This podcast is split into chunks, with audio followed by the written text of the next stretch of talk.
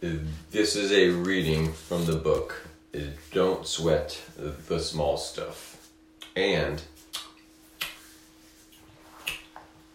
it's all small stuff by Richard Carlson. Number 93. A give up on the idea that more is better. We live in the most affluent culture the world has ever seen.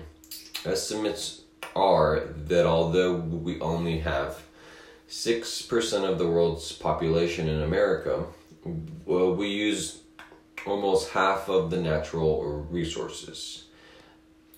It seems to me that if more were actually better, uh, we would live in the happiest, most satisfied culture of all time. But we don't. Not even close. In fact, we live in one of the most dissatisfied cultures on record. It's not that having a lot of things is bad, wrong, or harmful in and of itself. Only that the desire to have more and more and more is insatiable. As long as you think more is better, you'll never be satisfied. As soon as we get something or achieve something, most of us simply go on to the next thing immediately. This squelches our appreciation for life and for our, our many blessings. I know a man, for example, who bought a beautiful home in a nice area. He was happy until the day he moved in. Then the thrill was gone. Immediately, he wished he bought a bigger, nicer home. His more is better thinking wouldn't allow him to enjoy his new home, even for a day. Sadly, he is not unique. To varying degrees, we're all like that.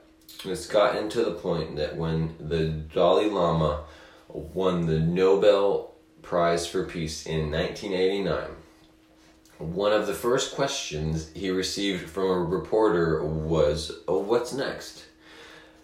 It seems that whatever we do, buy a home or a car, eat a meal, find a partner, purchase some clothes, even win a prestigious honor, it's never enough. The trick in overcoming this insidious tendency is to convince yourself that more is not better and that the problem doesn't lie in what you don't have, but in the longing for more. Learning to be satisfied doesn't mean you can't, don't, or shouldn't ever want more than you have. Only that your happiness isn't contingent on it. You can learn to be happy with what you have by becoming more present moment oriented, by not focusing so much on what you want. As thoughts of what would make your life better enter your mind, gently remind yourself that even if you got what you think you want, you wouldn't be one bit more satisfied because the same mindset that wants more now would want more then. Develop a new appreciation for the blessings you already enjoy. See your life freshly as if for the first time. As you develop this new awareness, you'll find that as new possessions or accomplishments enter your life, your level of appreciation will be heightened. An excellent measure of happiness is the differential between what you have and what you want. You can spend your life wanting more, always chasing happiness, or you can simply decide to consciously want less.